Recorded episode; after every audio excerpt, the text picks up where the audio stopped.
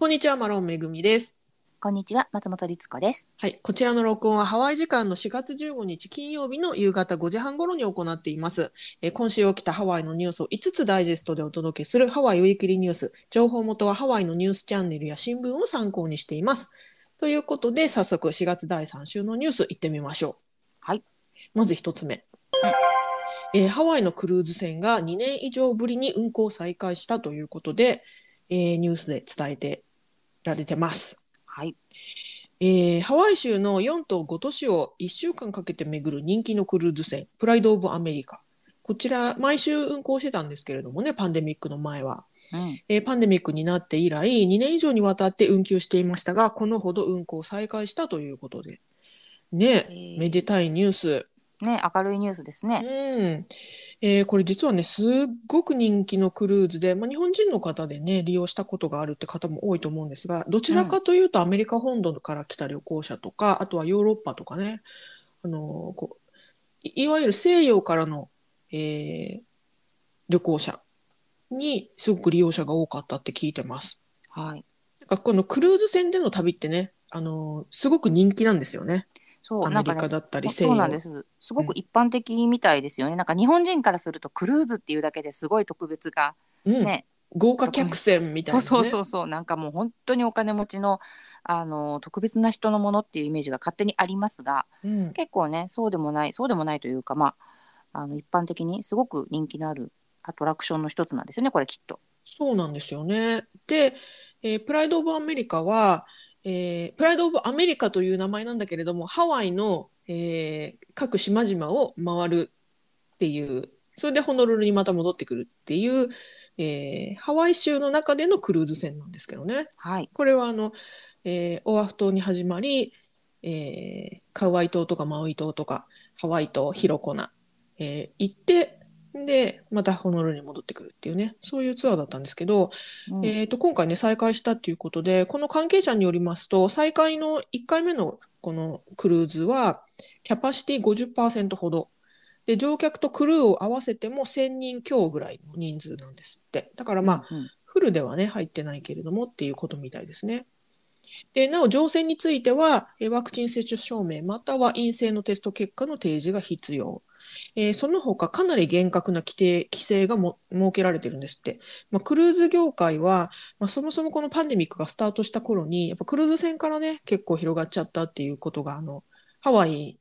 だけでなく、あの、ね、結構世界でね、うん、日本もね、ありましたもんね。ありましたありました。横浜港でしたっけ、ね、うんうん。で、ですから、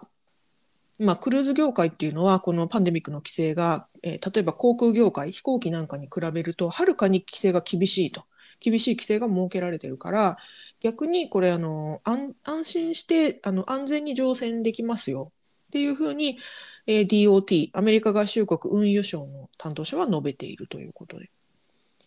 でそのね、安全対策のというか、まあ、規制の一環としてクルーズ船内に、えーと、医療検疫施設と検査のができる場所が用意されてるんですって。だから万が一、あのー陽性者が出ても、その人はじゃあその船内のどこかにちゃんと安全な形で隔離できますよとか、まあ、そういう対策もしっかり取られているということだそうです。まあね、だってやっぱりその移動手段だけじゃないですからね、うん、いっしゅうかんかけてずっとその飛行、飛行機じゃない船に乗ってるわけだし、客室はみんなバラバラだとしても 共,、うん、共有スペースがほとんどだから、はいうんうんね、やっぱりそれは、まあ、あの気をつけなきゃいけないんだろうし、うんうん、でもそれがねこうやってオープンしたということは、本当になんかこうパンデミックの終焉に近いのかなというのがね、うん、実感できる感じで非常に明るいニュースですね。ねえ、うん、あの今週結構ねこのコロナ関連のニュースが多かったんで、ここでざっとお伝えしますと、はい、えー、ハワイの アイシーユー 集中治療室のコロナコロナ患者さんが アイシーユー に入ってるっていう、これがゼロにんになりましたよとか、パチパチパチパチ、うん、まあ、あの病床使用率自体は高いらしいんですけどもね、ただそれはあの別 の, あの疾患の方が利用してるっていうことみたいですけどもね。あとはそのブランジャルディホノルル市長がコロナ陽性になってしまったとか、えー、とあとハワイ初のオミクロン エックスイ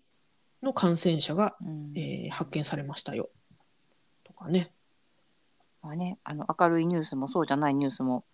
ありますけどね、うん。まあ、でもあのハワイ本当に今すごく、えーと、元気になっているように見えますね、はい、やっぱりそのマスクの、えー、ルールが解除されたっていうのはとても大きかったみたいですし、うーん、あとあの日本からのね、あのツアーが復活するっていうニュースも、はい、これちょっとハワイのニュースとは違うかもしれないけどすごく大きく扱われているようなので、うん、なんかねそれを見るとワクワクします、ね、あの大手旅行会社さんがあのいつからかそう、えっと、しがつまつだったりごがつの頭だったりツアー始めますよっていうことで、それで結構ね日本のニュース番組とかでも多く取り上げられてるって。そうなんですよ。私のに日本に住んでいる母が ライン して動画を送ってくれましたけども、はい、そう実はあの、うん、あのうちの主人がツアーガイドしてるんですけどね、ええ、はい、旦那さんのね、うん、はい、うん、あのなんか日本から日本のテレビ局からいっぱいオファーをいただいて今よもうすごいいろんなテレビにズームであの今のそうハワイの現状を知らせるっていうね、あのレポーターみたいなレポーターじゃないんですけど、うん、インタビューをね受けて何個か出演させていただいたりなんかして、はいはい、それを見たうちの母があの連絡してきました。動画を撮ってすいませんありがとうございますでも本当にそれぐらいね、あの、まあ、要はそれすごく緊急だったみたいで発表になってすぐにニュースで取り上げたいと、だけどそれのためにこうこちらからあの日本からレポーターさんをもちろん派遣するわけにいかないのでということで、あのご連絡いただいて、もうその日のあと数時間後にズームやります、その数時間後にはテレビに出ますみたいな、すごいあれでしたよ。へー、なんかこのねあのハイテク時代にだからこそできるそうですねうん、なんか本当にいろいろ感じました。ああそうか、こうやったらできるのかみたいな、ね、テレビでもいけちゃうのかっていうね、まあ、でもねそれこそその今のハワイがそのまま伝わるっていうのはすごいことですけどね。うん本当そうですね、うん、だからやっぱりすごくこうあのテクノロジーの進化もちろん感じるとともに、まあ、本当それだけね、うん、ハワイのことを日本の人たちが、うん、もうなんかこうワクワク待ってくれているのだとしたら、うんうん、なんかすごく嬉しいです。あ本当に、ね、なんかこういうふうに大きく日本で扱われてるっていうのを聞いてちょっと嬉しかったです、ねうん、な皆さんが、ね、気にかけてくれてるんだなっていうことがね、うん、ぜひぜひお待ちしております、はいはい、ということであのひとつめはハワイのクルーズ船がにねんいじょうぶりに、えー、運航再開しましたよという明るいニュースからスタートしました、はいはい、では次ふたつめのニュース参ります、はい、えー、サウスウェスト航空が林島間のフライトを拡大しますということだそうです、うん、えー、サウスウェスト航空はハワイへ飛ぶフライトが就航してからさんねんめとなることを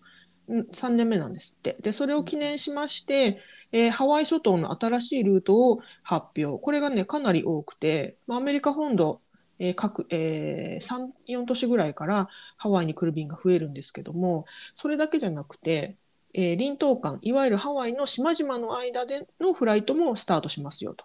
いうことだそうです、えー、ちょっとねご紹介しますと、はい、まずろくがついつかからスタートする便に関してはホノルルカフルイ間、カフルイはマウイ島ですね、えー、ホノルルマウイ島の便、えー、またホノルルコナ、えー、コナはハワイ島ですね、はい、ホノルルコナ便、そしてホノルルリフエ、リフエはカウアイ島です、えー、ホノルルリフエ便、そしてコナカフルイ、えー、このよんほんが、うんうん、えー、ろくがついつかからスタートすると。ちなみにコナカフルイ間のフライトはろくがついつかからくがつよっかまでの限定期間限定みたいなんですけどもね、うんうんうん、でまたくがつからスタートする便に、えー、ホノルルヒロ間、えー、ヒロはハワイ島の、えー、コナと逆側の場所なんですけど、ホノルルヒロ、この便もくがつからスタートということでいいですね。なんかその今だとやっぱりその基本的にハワイアン航空がねあのハワイの島々を結んでくれているんですけれども、はい、えーとサウスサウスサウスウエスト航空ごめんなさいサウスウエスト航空さんが、はいえー、と増えてくるっていうところになるとまあね競合が増えるというか、まあ、要はそうなんですよ、ね、チョイスが増えるっていうのはすごくいいですよ ね, そうそうね、うん、時間的なチョイスも増えるし、もしかしたらちょっとお値段的にもね、うん、キャンペーンじゃないけどちょっとお安くなったりなんかすると利用者としては大変嬉しいので、うん、ね, ねこれで本当にそのネイバー間の動きが今まで以上に出てくるとさらにこうハワイがね元気になった感じを実感できそうな気がするな。うん本当に本当にだから林島にも行きやすくなっていいですよねすごくね、うんはい、ということでこちらも、えー、こちらがふたつめのニュースでした、はいえー、次みっつめのニュース参ります、うんえー、フレーバー電子タバコの禁止案が審議中だそうです、はいえーハワイ州ではフレーバーのついた電子タバコを禁止する法案を、えー実はもうね、長く、えー長きにわたり検討中ということなんですね。で、その審議がいよいよ大詰めを迎えてますよということで、えーニュースが伝えてるわけなんですけども、えーこのフレーバー付き電子タバコ禁止案、こちらね、ハウスビルいちごーななゼロっていう、えー法案なんですが、こちらはすべてのフレーバーの電子タバコ製品、ごめんなさいすべてのフレーバー電子タバコですね、の販売を禁止。それらを販売する人々に罰金を課すという内容なんですって。うん、これフレーバー付き電子タバコって日本だとどれぐらい普及してるんですかね。うん、なんか私もちょっとあのフレーバーのないあの、うん普通に電子タバコ的なものはあると思うんですけど、はい、あのいわゆるベイプとか呼ばれているあの、はい、ボワーって水蒸気みたいなのが出るそうそうそうそうなんか何とも言えないあれは日本どうなんですかね。うん、そうなんですよね。ハワイとか、まあ、アメリカだとベイパーとかベイプって呼ばれて、えー、っとフレーバーってどういうのがあるかっていうと、なんかチェリーとかね、なんか甘い感じのね、そうなストロベリーとか甘い感じのこうくなんていうのかな、水蒸気というか、えー、吸引するもの、ね、でもあれ別にニコチンがないわけじゃないのよね。うん、そうなんです。で、えー、っとまあ、この法案なんでこんな禁止するのってことなんですけど、ハワイで増加している未成年者の電子タバコ喫煙に対処することを目的としている目的として、えー、設けられようとしているということなんですけど、もちろんこれに対して賛否両論が巻き起こっているため、あの審議に時間がかかっているってことなんですけど、あの先ほど律子さんがおっしゃったように、電子タバコ、特にこのフレーバーのついた電子タバコでニコチンがゼロではない、ニコチンとかタールとか、タールの、うんうん、あの低いけれどもゼロではないから、うん、あのもちろんそういう意味では体に有害な物質は含まれてますよっていうことで、えー、この未成年者の電子タバコ喫煙を止めるために、え特にこのフレーバーがついてるとなんだかこう罪悪感を感じず、ちょっとこう手が出しやすいっていうことみたいなんですよね。うんうんうん、えっとね、ハワイ州保健局の慢性疾患予防予防および健康増進部門という場所のローラさん。はい。こちらの方のコメントで、ハワイでは高校生の約半数が電子タバコを試していると。で、そして、え中学生の約さんぶんのいちが、えー、電子タバコを喫煙したことがあるという結果があるんです。というふうに述べられてて、えーでまあ、特に先ほど言ったようにフレーバー製品は特に若者を魅了すると言われているため、まあ、それを そ, そういった害から若者を守るためにこういった法案が必要じゃないかということですね。うーん、なんか本当にある時突然ものすごく増えたんだよね、そのお店が。じゅうねんまえ ななはちねんまえぐらいかな。うん、じゅうねんは経ってないと思う。なんか本当にあれよあれよと、うん、なんかこうお店がどんどんどんどんそのお店に変わっていって、なんかキオスクとかでバーッと出たりとかしましたよね。そうそうそうそうね、もう本当にありとあらゆるところでそれが、しかもなんかちょっとまあだから要はね、そのフレーバーも甘くて、うん、なんかちょっと楽しそうだったりかっこいいだったり、うん、そんな雰囲気のお店構えになってたりしたので、うんうん、確かにその子どもたちがね、若者がね、うんうん、なんかこう興味をそそられるなっていう風になってたと思うし、うーん、そうなんです。でちなみに今でもこの、えー、電子タバコ、いわゆるベ、ベープ、ベーピングとか呼ばれるこういった電子タバコ製品っていうのは、えー、ハワイではにじゅういっさい以上の成人にのみ販売できるという法律があるんですね。これはあのタバコも同じなんですが、はい、うん、だけれどもあの先ほど言ったようにやっぱりあの若者が手を出しちゃいやすい。まあ、もしかしたらお店の人は成人に売ってるけど、その成人のねちょっと年上のお友達からに買ってもらうとかね、ね、うんうんうん、そういうことも起こってるんだと思うんですけど、でもちろんこれ反対派の意見もありまして、特にね電子タバコを取り扱う小売り、小売業者とかその業界の方たちからは強い反対意見が出ているということで、まあ、そうだよね、売ってるんだからね。うん、この、えーとね、お店の一つボルケーノファインエレクトリックシガレッツ、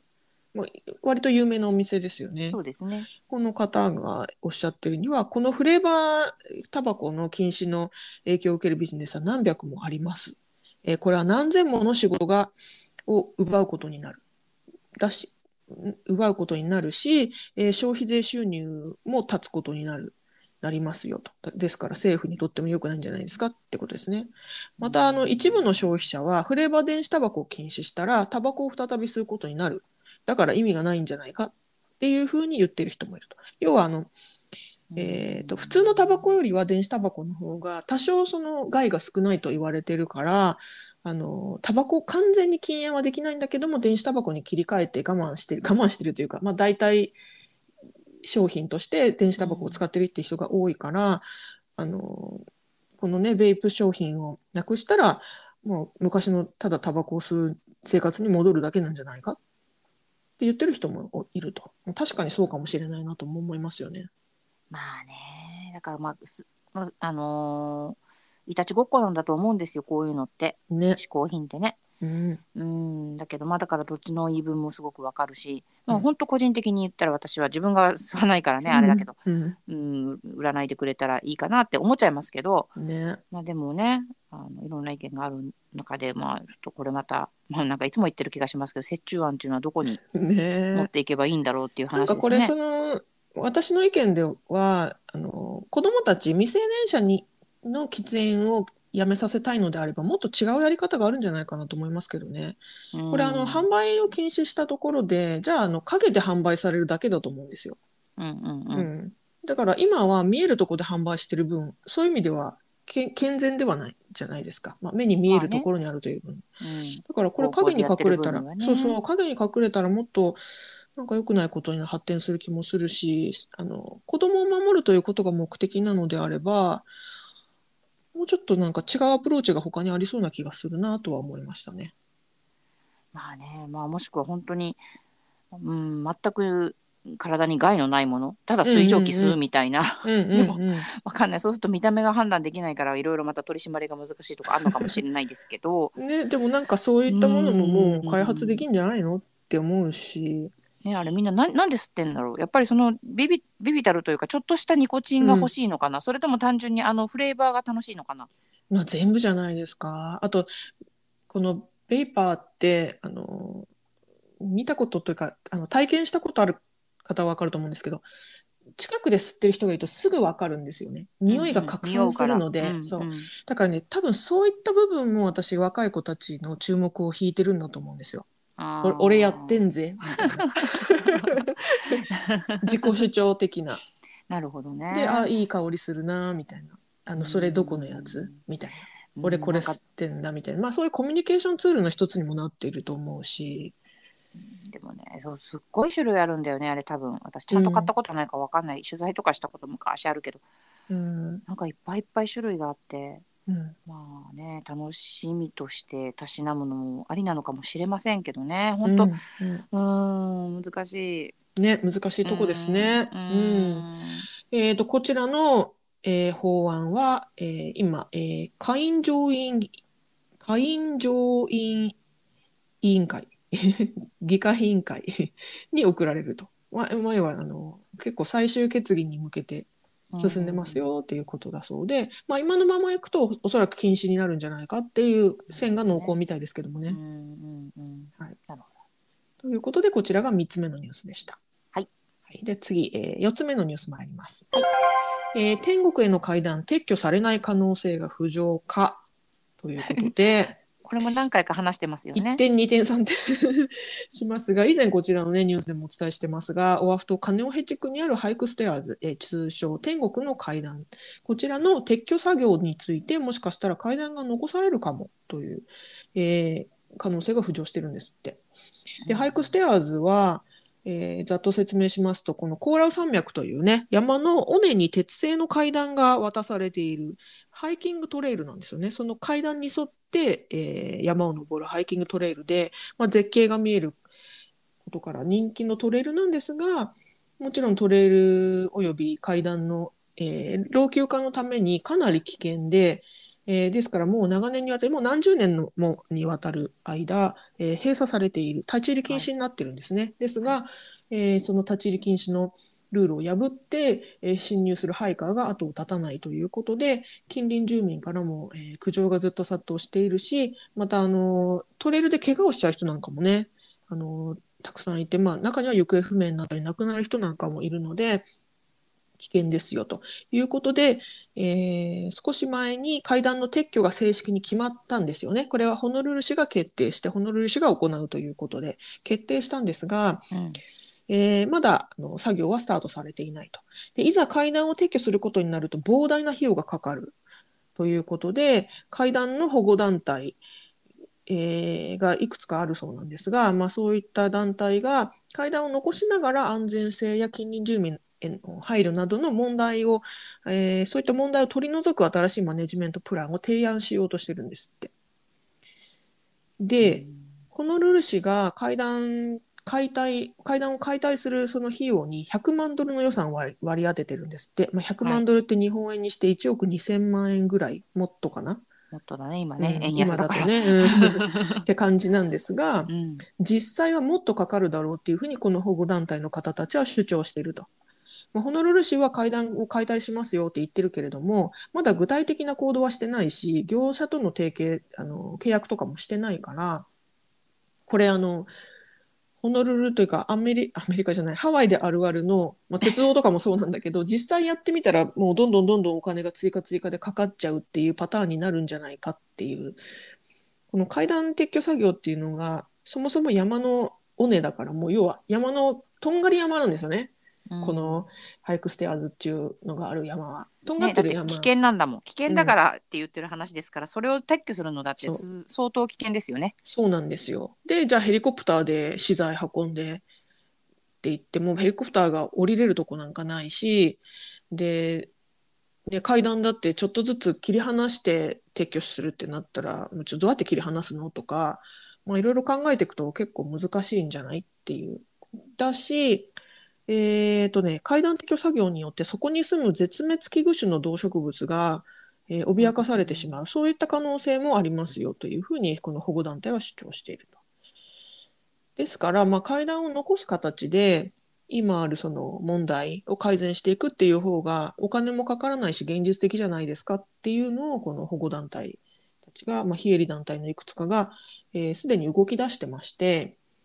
えー、配下をあの近隣住民から遠ざけるための新しい管理計画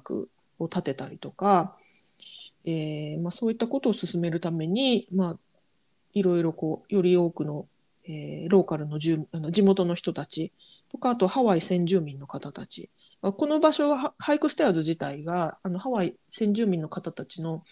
ヘイアウが、ね、あったりとかする場所なので、まあ、ハワイ先住民の方たちのグループと話したり、まあ、いろいろ話し合って、えー、いろんなプランを立てているところですよということだそうです。なるほど。うん。うん、まあ、本当にね、ハワイっていろんなことがさっきもあのありましたあるあるで、やってみよう、でもやってみたらとんでもなくお金かかったとか、途中で頓挫しちゃったとか、うん、まあいろいろねあるので、その保護団体の方々が言ってることもすごい一理あるなと思うんですが、うん、うんでもね、そんな素敵なマネジメントプランみたいなものができればもちろん最高ですけど、うん、それもね簡単じゃない気がするしね。ねえ、まあ時間はかかるでしょうけれどもね。でもなんか、うん、私としてはあの完全に撤去するよりは夢があっていいなって思いますけどもね。そうですね、うんうん、残せる形で安全に、えー、ハイキングができる、もうもしくは階段が残るだけでもいいんだけど、うんまあ、いけないにしても、ね、いけないけど眺めることはできるみたいな、うん、でもちろんその近隣住民の方たちはあの平穏に暮らせるっていう、うん、ね、なんかいい形に進むといいですね。はいはい、ということでこちらがよっつめのニュースでした。はい、えー、最後いつつめのニュースもあります。はい、えー、どう見てもケーキに見えないケーキこちらがジッピーズに再登場しますということだそうです。はい、ジッピーズっていうのはハワイで人気のファミレスファミリーレストランなんですけども、えー、去年くがつにスパム結びケーキっていうのが話題になったんですって。私それ知らなかったんですよね。なんか、うん、なんかね見た目はスパム結びなんだけど実際はいちごを使ったバタークリームケーキだったんですって、うんうんうん、でこれのだいにだんとも言える今回のケーキが登場したということで、もうすでに話題になっていると、ね、インターネットとかで話題になってるんですって。でそれが何かっていうとロコモコケーキって呼ばれるもので、うん、もうね見た目完全にロコモコなんですよ。もうハンバーガーパテあのハンバーグですね。で目玉焼きとグレービーソースがたっぷりかかっていて下にご飯があるっていう、もう全く見た目ロコモコなんだけど、ご飯はライスクリ、ライスクリスピーっていうあのサクサクしたね、あの、はい、なんかポン菓子みたいなやつ、ポン菓子固めたみたいなやつ、うん、でご飯の部分作られてて、ビーフパティと卵はフォンダン、フォンダンで覆われた白いケーキ、うん、えー、グレービーは甘いキャラメルソースなんだそうです。ですからもう完全にスイーツなんですって、えー、ロコモコケーキはしがつにじゅうさんにちとにじゅうよっかのふつかかんの期間限定で販売されるということで、えー、これあのにかなり人気が出ることが予想されるため、えー、事前注文のみ、えー、ということだそうです、ね、で価格は にじゅうにてんななご ドル、結構高いね。大きいのかな大きさがね書いてないけど、でもちょっと大きめっぽい気がしますけど ね, ね、うん、ファミリーサイズぐらいじゃないですか。そうですね、うんうん、いや面白いこと考えますね、うん、これあのえっとリンクのね、あの概要欄にリンク貼っときますんで、そこからニュースに飛んでいただけると写真を見ることができると思うので、あのぜひご覧ください、はい、ということで以上今週のニュースいつつ、えー、ご紹介しました、はい、えー、概要欄にソースのリンクを貼っていますのでご興味のある方はぜひご覧ください、うん、ということで今週もどうもご視聴ありがとうございました。はい、ありがとうございました。はい、さようなら。さようなら。